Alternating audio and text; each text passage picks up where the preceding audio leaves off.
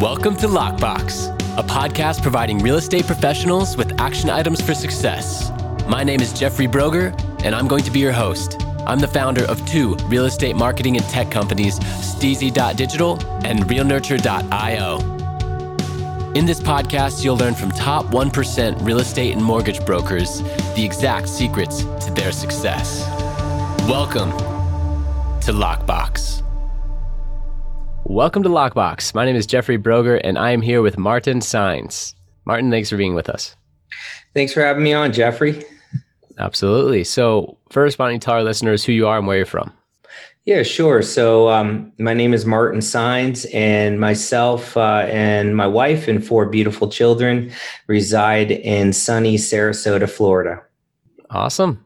And we were talking a little bit before the show. That's kind of near Tampa, and you're super close to the beach. Yeah. Or is it on the other side from Tampa? We're south of Tampa. Got it. Got it. So it's beautiful there. You know, COVID is no longer, it's wide open, right? uh, life is good. And, uh, you know, it's pretty hot there this time of year. It's pretty, pretty humid, huh? Yeah, yeah. I, I don't think we ever closed in Florida, to be honest with you. I mean, there was some, you know, adjustments made with masks here and there, but it's been pretty much open.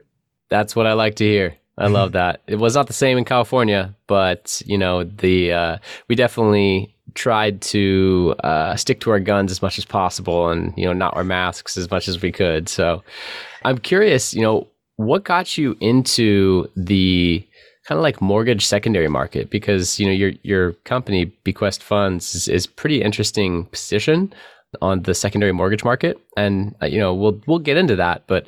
I'm curious what got you into just the real estate industry in general and the mortgage industry? Yeah, so uh, I think it all started when I was fired from my corporate job after getting an MBA, and you know, it just what my wife and I realized is is corporate America wasn't for us.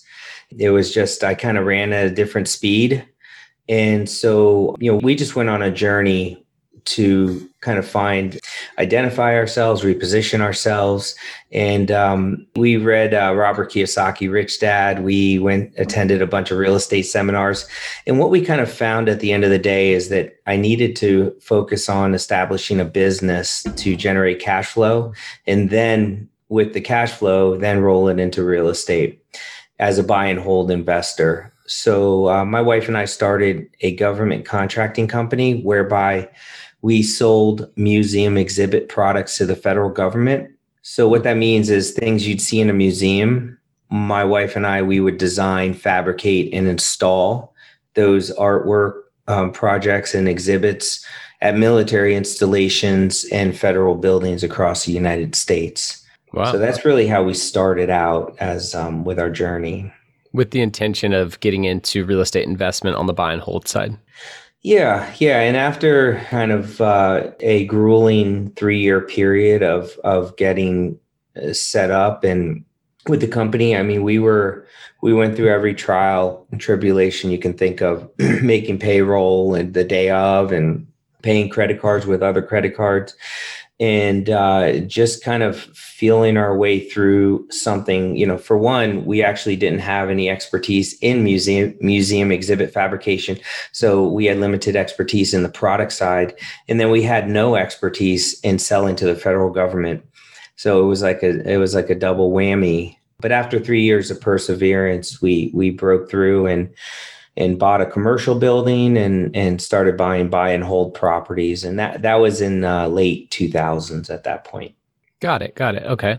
And then you know that's over 15 years ago now. So today you are the managing partner of BQuest funds. And you know why don't you tell us the journey of kind of like how that came to be and then obviously what BQuest funds does yeah, yeah, absolutely.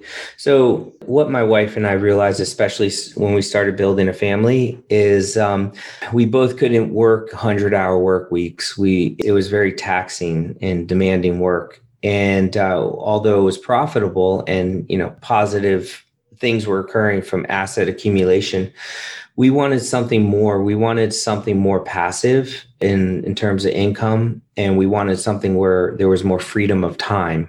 So we sold the company in 2013 And from there, um, since I already had a real estate buy and hold background, which we still own those properties today, you know, I decided to go into the mortgage side of the business and really learn mortgage note investing.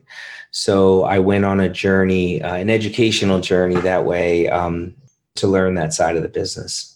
Interesting.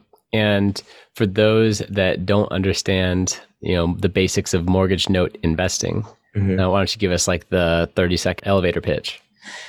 Yeah, sure. So, um, the type of mortgage note investing that our company does is if you take a potential homeowner, they go into a bank or visit a, with a mortgage lender and they, they apply for a mortgage loan to buy a house. Well, over a course of time, that originator, that bank slash lender will have a portion of their loan portfolio go into defaulted state by which the homeowners you know lose their job or some health occurrence happens. And so what that mortgage originator will do is bundle those defaulted mortgages into a tranche and sell it into the secondary mortgage market space at let's say 20 30 cents on the dollar and from that point the hedge fund will work with the homeowner create loan modifications and help them reinstate to get back on their feet to create a 20, 30 year stream of income.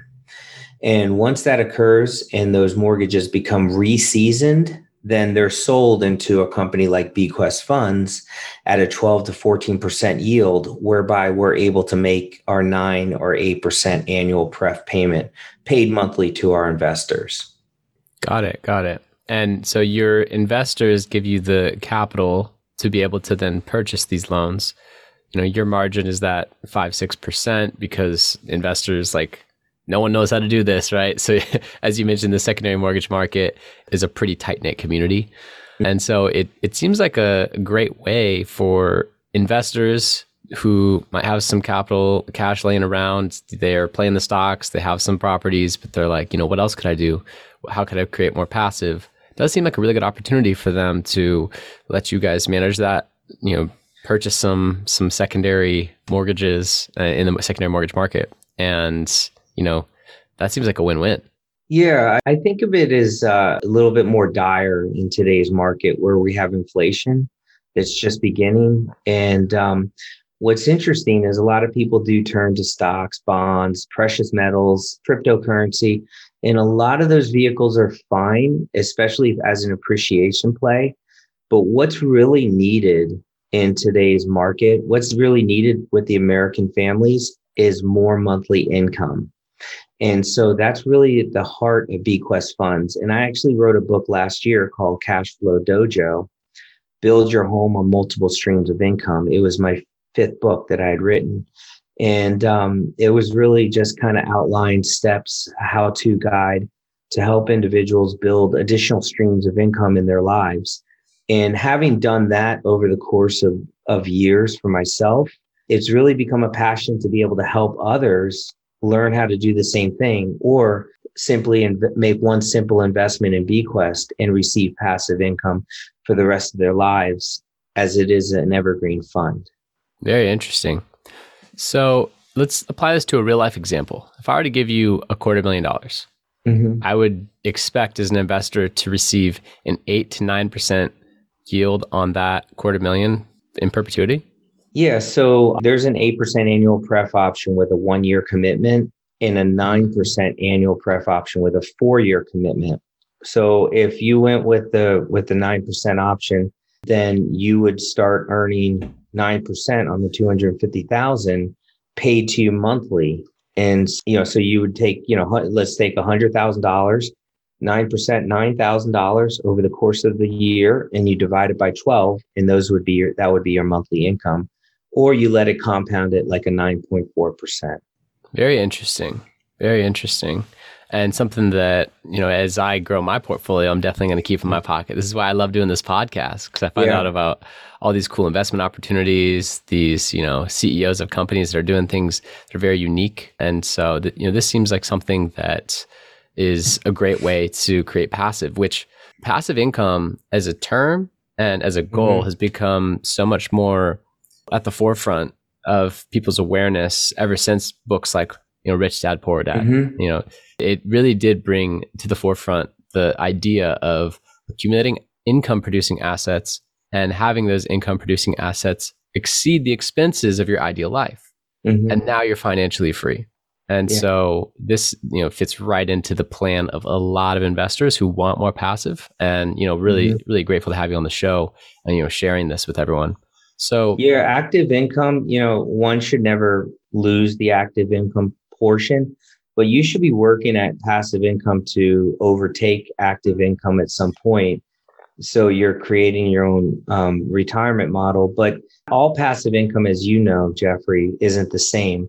So, you know, I know folks can get more than 9%, and that's great. We're not, you know, a fit for everyone. What's interesting is that, um, you know, there are higher yielding vehicles, but everything comes with more risk. You know, one should always look at the risk factor behind the return to say, you know, is, is it worth the risk? Because there's a lot of risk taking that's going on where people are just evaluating the return more than the risk behind it. Right. And that's a great point. So, what is the risk of investing in the secondary mortgage market? Yeah. So, um, the secret sauce for BQuest is investment to value. And so that protects um, that investor capital. And how that works is um, we maintain a 65% and below investment to value ratio. So, what that means is if you have a $100,000 home, we're in that investment for no more than 65000 And now the principal balance may be eighty, ninety thousand dollars. So, but if you recall, we're purchasing these loans in not at par, but at a discount. And so the coupon rate may be 6% on the loan modification, but we're purchasing it in at a 12 to 14% yield. So it allows us to maintain a lower investment to value, which helps protect capital and serves to be more conservative than banks that operate at an 80% loan to value ratio. Got it and you're able to do this because the secondary mortgage market they're selling off those those mortgages 20 30 cents on on the dollar right? Yeah so take a hedge fund you know they're buying it from the bank direct 20 30 cents on the dollar. They get it to modify. They collect 12 months of payments to season it. So they're they're receiving some cash flow against their investment and then they sell it to BQuest at 70 80 cents on the dollar. They've just 2x or 3x their money in a year or a year and a half and they're happy and, and they're mm-hmm. doing this obviously into the millions so, right. so everything adds up it's not a one-off and right. so um, you know hedge funds happy the borrower's happy if they're if they received a payment that they can afford and then BQuest is happy because we're able to buy in a, a long-term cash flow stream that's going to pay out our investors over the course of time right that's awesome. I heard a little bit about note investing early in my real estate mm-hmm. career and didn't look too much into it. I just heard the idea of, you know, picking up different notes at, you know, 20, 30 cents on the dollar in certain instances. And, you know, it seemed like a fantastic idea that made sense. But, you know, one of my buddies kind of tried to get into that. I tried to get into like motivated seller properties and, you know, it came down to it that those are actually like the most expensive leads to generate. Those are the toughest deals to mm-hmm. find. So with a fund like yours, it seems like you have a track record with these hedge funds to where now you're kind of on their buyer list and they're bringing yeah. you the deals, right? Yeah, absolutely. I wrote a best selling book in the note space called Note Investing Made Easier. And that really kind of launched a lot of what I do in terms of, uh, I don't know, popularity, if you will. But I've been purchasing from hedge funds for the past eight years. My partner Sean and I actually operate a hedge fund as well that buys non performing notes. So my roots are actually in the non performing note space getting the notes from a non-performing state into a performing state. And so um, we understand that business uh, inside out. And um, but you know in terms of the complexity within the space it's harder and harder for individuals to kind of come in like mom and pops because of the level of compliance. All the regulations have increased tenfold and uh, various licensing and you know bonds and all these other requirements are in place now state by state So it really helps working with an investor that's kind of already, you know, has a compliance team, has an internal asset management team. So that way, you know, we we're able, we're equipped to operate in today's space versus trying to go out and do it yourself, which, you know, you're always encouraged to do it if you're if you're entrepreneurial like that. Right. Absolutely. And in that case, it would be more active income, you know, because you're yeah. out there 80, 100 hours a week learning this stuff and cutting your teeth and taking risks and doing it. So, you know, that gives you the option of taking maybe a little bit more of the pie, but then also accepting more risk and having it in the active side of your balance sheet. And for someone like me who, you know, I have a full time gig, you know, I have my mm-hmm. other businesses and things I'm focusing on, I would so much rather let you manage the money, have it be in the passive side that I'm building up. And, you know, that's amazing that you're also teaching others, right? You yeah. believe in the abundance and you're putting information out there to, you know, gain yourself clients and teach others because, you know, the market is so big. Mm-hmm. And I, I know that you realize this. The market's so big that you know there's plenty for everybody to to be able to you know come in and really help others and yeah. and it seems like these secondary mortgages are also helping the homeowners as well because it's giving them a more mm-hmm. advantageous way to then pay their debt. Yeah.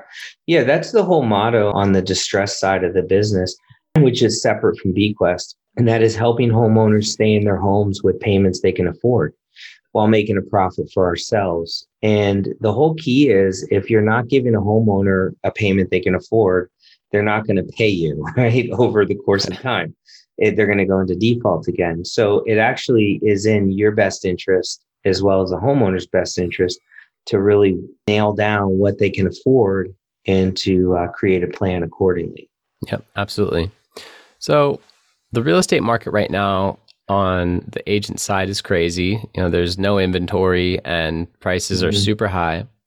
And someone like you probably has your finger on the pulse to the amount of foreclosures that are to come.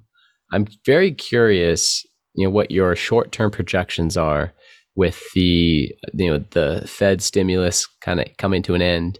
A lot of the tenant protection laws that have been in place with reduced rent or non-payment mm-hmm. coming to an end you know, what's going to be happening over the next six months, 12 months, or, you know, if, if it's a longer time period than that, fine. But I'm really curious about like the next two to three years. And mm-hmm. is there going to be a wave of foreclosures? Do people have too much equity in their homes to to be going into that? Like, what's the market situation on the distress side right now? Yeah. So um, what's interesting is all throughout COVID, we had our team had anticipated um, dropping down. We look at collectability percentages. So that's out of 10 homeowners making their payments, you know, how many of the 10 are making it on time. So we had anticipated a drop down to 75% collectability and the industry standards about 90%. So we looked at getting hammered last year. And what we found is we were performing between 92 and 93% collectability. And this year we're operating at 96% collectability.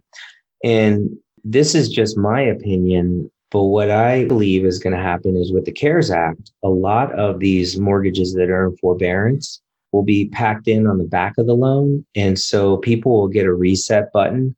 And the ones that are not under government sponsored programs like Fannie Freddie that don't fall under the CARES Act there's going to be some increased uh, foreclosure that way. What I really believe in my heart of hearts is there is a, a, monthly income problem. There's just an income problem with middle America, from lower middle class to upper middle class.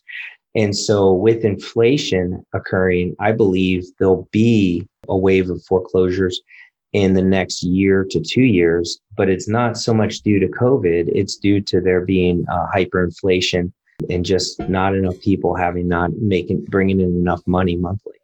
Interesting.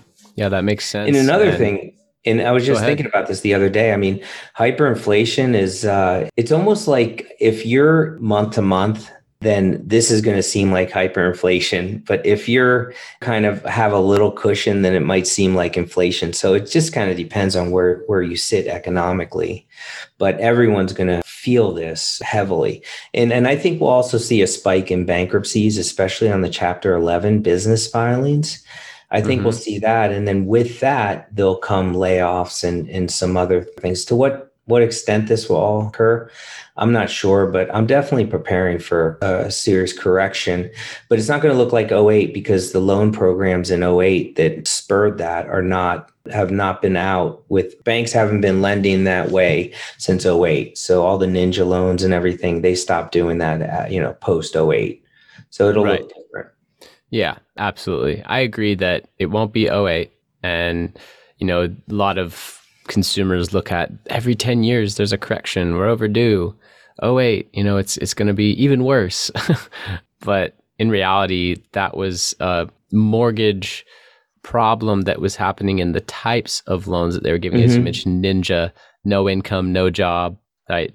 The yeah. since then the mortgages that have been dealt out over the last 13 years have been cleaned up. I mean it's almost impossible to get approved as a self-employed individual nowadays yeah. And, you know, because uh, you have to be a W 2 employee of your own company and all this stuff. Like, it, you know, the restrictions nowadays are much more complex. And, you know, all of my real estate listeners understand that.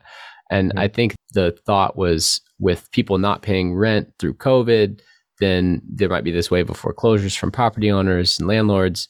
The one thing that you said that was that was interesting, which I also do agree with, is the chapter 11 for businesses because mm-hmm. that's going to have a ripple effect. I mean, think about all the SBA loans that went out that were funding businesses that were non-profitable over the last 18 months. And those business owners, whether small business owners or, or you know, larger, there's probably four or five million businesses that are on the brink of bankruptcy and, and that have minimal income. And so, you know, that then ripples into not only like their employees' mm-hmm. lives, but their personal life of hey, all of a sudden maybe they can't pay their mortgage. So I think there is something coming. It's in a different way, but very interesting as well that you talked about the income. Middle America, how they have an income problem, mm-hmm. and then you know BQuest funds is definitely a potential solution for that.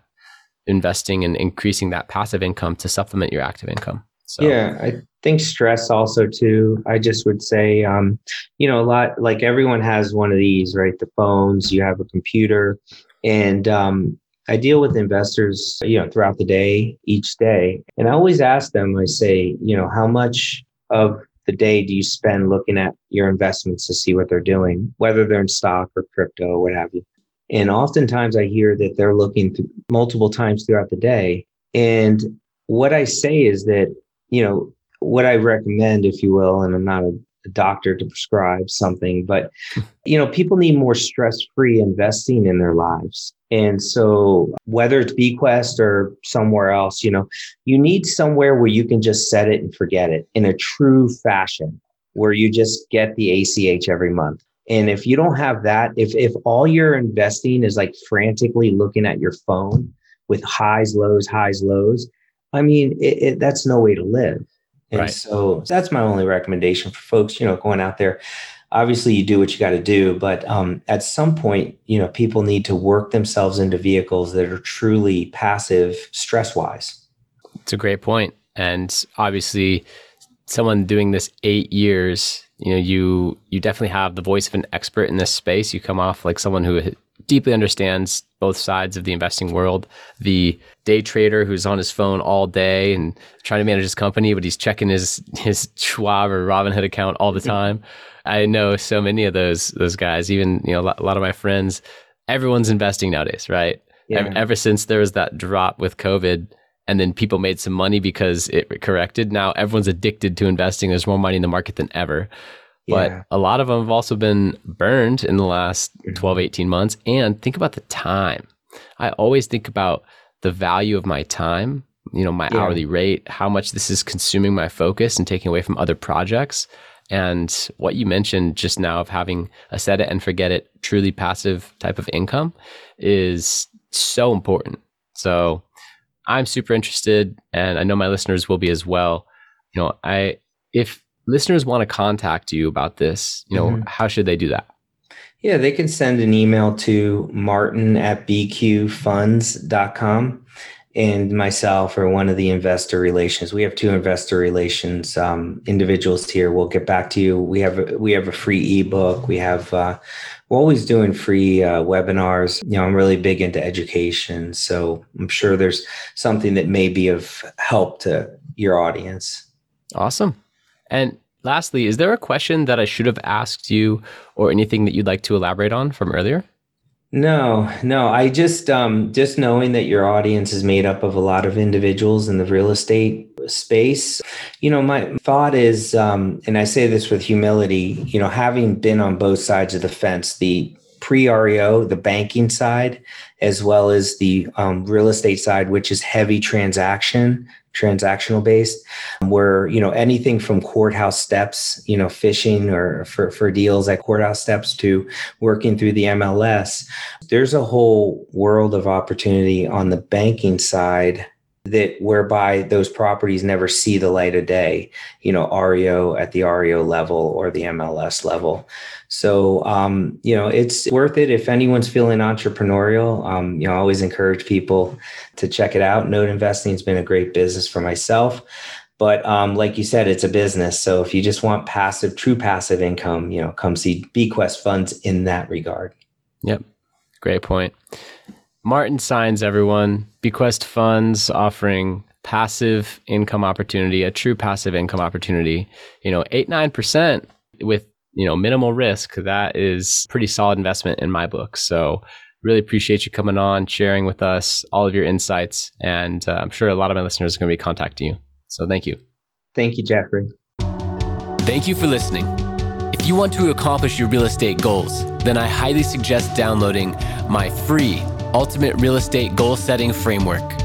The link is in the description of the show, and it will help you break down your annual income goal into the amount of phone calls, appointments, or open houses you need in order to achieve that goal. Thank you so much, and we'll see you next time.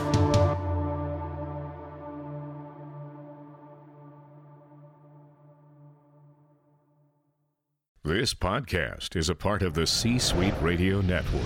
For more top business podcasts, visit c-suiteradio.com.